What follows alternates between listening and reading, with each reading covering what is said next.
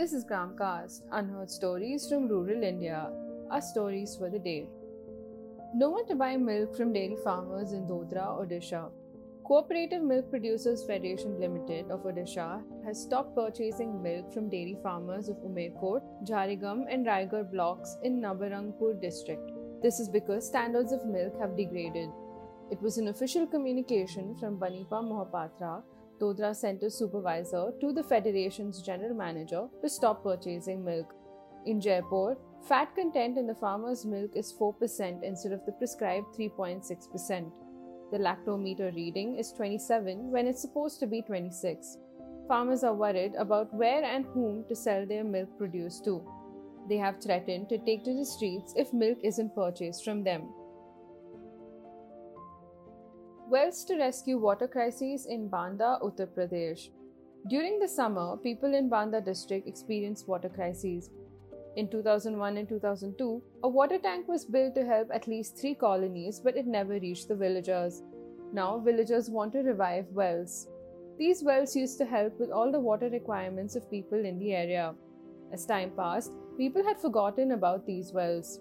With very few wells remaining, the locals believed that if the government was to revive the wells, their water crises could be stopped. Despite two missions launched to revive ponds and wells, there have been no results. Funds have been allocated, but no action has been taken. Threatening women in the name of forest fires in Kattannayaka, Kerala.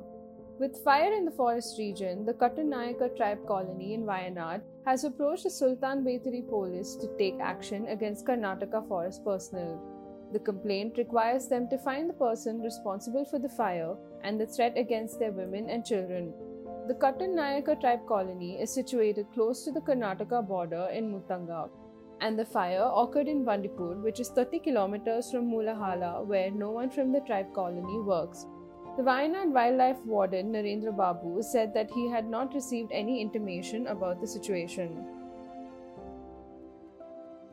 A change in center for farmers causes problems in Ranipur, Uttar Pradesh. Small farmers sell their produce in specific government made societies for their ease. The practice is to allot a center close to the farmer's residence. The change in society allotment has caused farmers in Banda to lodge a complaint. Their present center is Kalinjar, which is 5 kilometers from Raipur, where the farmers reside. But now their names have been shifted to the Narayani Society, which is 20 kilometers away from Ranipur. Farmers are finding it difficult to travel and carry their produce for a 20 kilometer stretch. They want their allotment back to the old center, Kalinjar. Tune into our podcast tomorrow for more Indian anecdotes. Gramcast Unheard Stories from Rural India now available on Spotify, Apple, and Google Podcasts.